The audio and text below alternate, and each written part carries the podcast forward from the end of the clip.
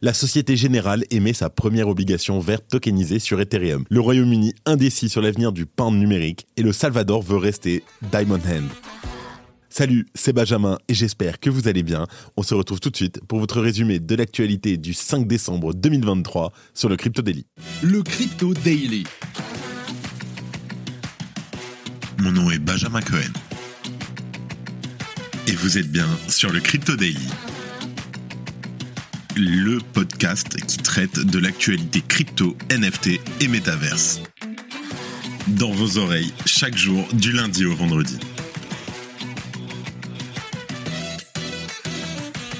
Et en première news, on commence par la filiale crypto de la Société Générale qui continue ses avancées dans le secteur des cryptoactifs en émettant ses premières obligations vertes sur le réseau blockchain d'Ethereum. On en parle dans quelques minutes. En deuxième news, le comité du Trésor de la Chambre des communes du Royaume-Uni a publié une série de recommandations sur la livre numérique. Cette monnaie numérique, comme beaucoup d'autres, soulève une série de questions qu'il est important de considérer. Et en dernière news, le Salvador, le premier pays à avoir adopté le Bitcoin, voit la valeur de son portefeuille Bitcoin revenir en positif après la récente hausse de marché. Nayib Bukele s'est fait félicité de cette performance et annonce que compte tenu du cours actuel de Bitcoin, le pays est en profit de plus de trois virgule six millions de dollars. Mais avant tout ça, et comme d'habitude, le coin du marché. Here comes the money. Here we go. Alors, journée très mitigée sur le marché des cryptos. Après sa grande hausse du week-end et encore d'hier, le Bitcoin stagne et perd à peine zéro virgule vingt-deux pour cent, mais il se maintient toujours au-dessus des quarante et un mille cinq cents dollars. Ethereum, de son côté, perd deux virgule cinq pour cent et se stabilise aux deux mille deux cents dollars. Le B N B de son côté perd un virgule soixante et un pour cent et le X R P chute quant à lui de quatre virgule deux pour cent. Le Solana voit son cours baisser de six virgule sept pour cent et redescend en dessous des soixante dollars. L'A D A et le Doge perdent respectivement trois virgule trois pour cent et deux virgule quatre pour cent. Le Tron de son côté perd lui deux pour cent. Allez, let's go, on passe aux news. En première news, la Société Générale émet sa première obligation verte tokenisée sur Ethereum. Alors, dès fin deux mille vingt-deux, la filiale S G Forge de la Société Générale a fait parler d'elle en devenant une des premières filiales bancaires à valider un enregistrement en tant que P S A N, donc prestataire de services sur actifs numériques. Mais encore bien plus rare, S G Forge a réussi le tour de force de décrocher un agrément P S A N de l'autorité des marchés financiers. Et pour l'instant, c'est la seule au monde à l'avoir eu. Donc hier, le quatre décembre, la Société Générale et sa filiale tournée vers les cryptos S G Forge donc, ont annoncé via un communiqué de presse qu'elles émettaient un security token de leurs premières obligations vertes tokenisées. Alors ces tokens ont été enregistrés sur la blockchain publique d'Ethereum, la plateforme incontournable pour les smart contracts et la tokenisation au sein du petit monde crypto. Alors le communiqué de la Société Générale précise que ces obligations émises directement sur la blockchain bénéficient de tous les avantages de la technologie des registres distribués. Les security tokens de ces obligations ont plus précisément été émis sur le réseau Ethereum le trente novembre deux mille vingt-trois. Et ils ont tous été entièrement souscrits par deux investisseurs institutionnels, d'après le communiqué. Ici, ce sont A X A Investment Manager et Generali Investment qui ont raflé toutes ces obligations tokenisées. D'un montant total de dix millions d'euros, ces fonds levés seront exclusivement utilisés pour financer ou refinancer des activités vertes éligibles, telles que définies par la Société Générale. Alors, la banque parle même des réseaux crypto comme d'un nouveau référentiel de données et un outil de certification. Et les banquiers ont de la suite dans les idées, puisque ces obligations tokenisées peuvent être un cas d'application de leur stablecoin maison de l'euro. Pour rappel, en avril deux mille vingt-trois, la Société Générale Forge annonçait le lancement du stablecoin l'euro Convertible avec le ticker E U R C V. En tout cas, avec ces obligations vertes numérisées sur blockchain, les investisseurs pourront donc régler les titres directement on-chain via le stablecoin E U R C V. La Société Générale et sa filiale précisent également au passage qu'ils vont bien sûr continuer de développer ces services innovants liés au secteur des cryptoactifs. Bonjour, je m'appelle Claudia Loma. Et moi, Benjamin Boutin, et ensemble, nous présentons le podcast Techno Impact, le podcast qui s'interroge sur les répercussions des technologies dans notre quotidien. En effet, à travers nos interviews, nous essayons de comprendre les influences de la technologie sur les individus, mais également sur la société dans sa globalité. Nous abordons des sujets comme la finance décentralisée, la tokenisation, les cryptos, les nouveaux modèles d'investissement et évidemment l'intelligence artificielle. Il ne vous reste plus qu'à nous retrouver sur toutes les plateformes d'écoute. À très vite.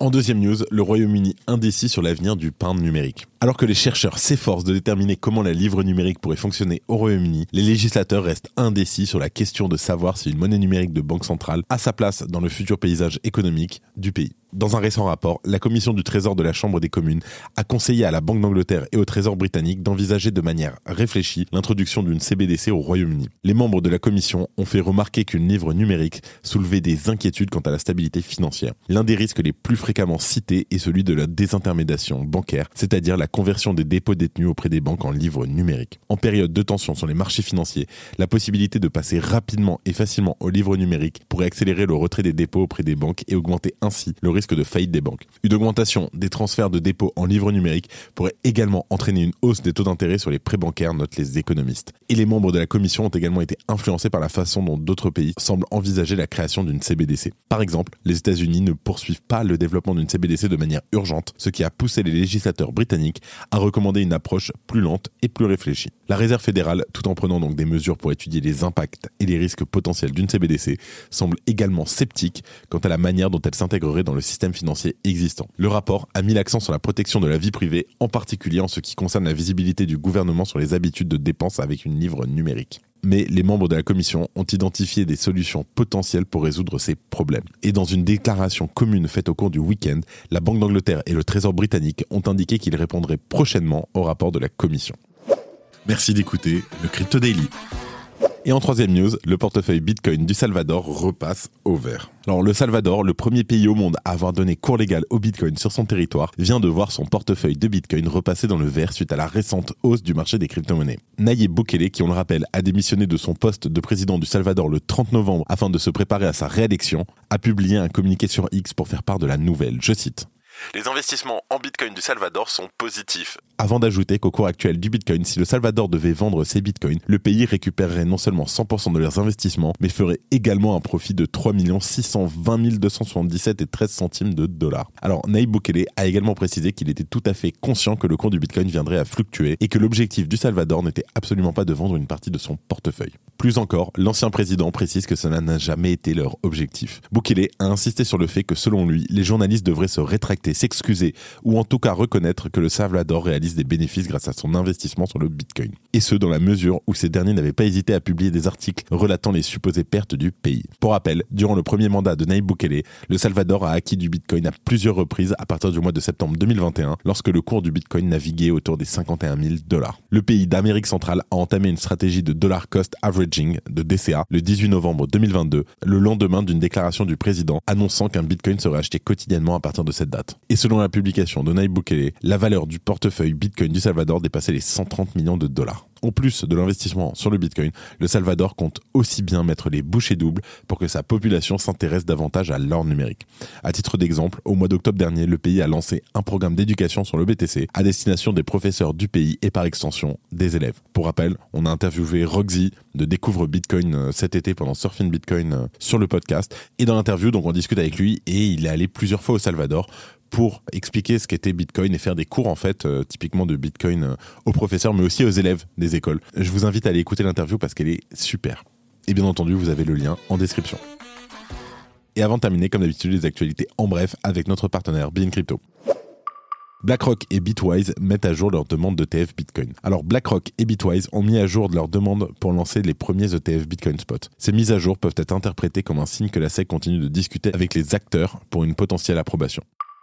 MicroStrategy en profit de plus de deux milliards de dollars. MicroStrategy, dirigée par Michael Saylor, a enregistré un profit de plus de deux milliards de dollars sur ses importants investissements en Bitcoin suite à la dernière hausse de l'actif au-dessus de quarante-deux mille dollars. Blur atteint quatre-vingts pour cent des parts de marché des marketplaces N F T. Alors que ces acteurs historiques comme OpenSea dominaient auparavant l'espace N F T, de nouveaux venus tels que Blur N F T Marketplace ont gagné du terrain, atteignant quatre-vingts pour cent de parts de marché contre dix-huit pour cent pour OpenSea. Le Crypto Daily N F T, vous ne rêvez pas. Le Crypto Daily lance une nouvelle newsletter dédiée exclusivement aux N F T. Chaque semaine, plongez dans l'univers des N F T. Artistes, tendances, restez à jour avec les dernières évolutions de ce marché bouillonnant. La newsletter est gratuite pour les mille premiers inscrits, mais après ce sera payant. Alors dépêchez-vous tout de suite de vous inscrire, le lien est en description. C'est la fin de ce résumé de l'actualité du jour sur le Crypto Daily. Évidemment, pensez à vous abonner pour ne pas rater le suivant, quelle que soit d'ailleurs l'application que vous utilisez pour m'écouter. Rendez-vous aussi sur Twitter et LinkedIn pour d'autres contenus d'actualité exclusifs. Je crois que j'ai tout dit, faites attention à vous et moi je vous dis à demain. C'était Benjamin pour le Crypto Daily. Merci et à très vite.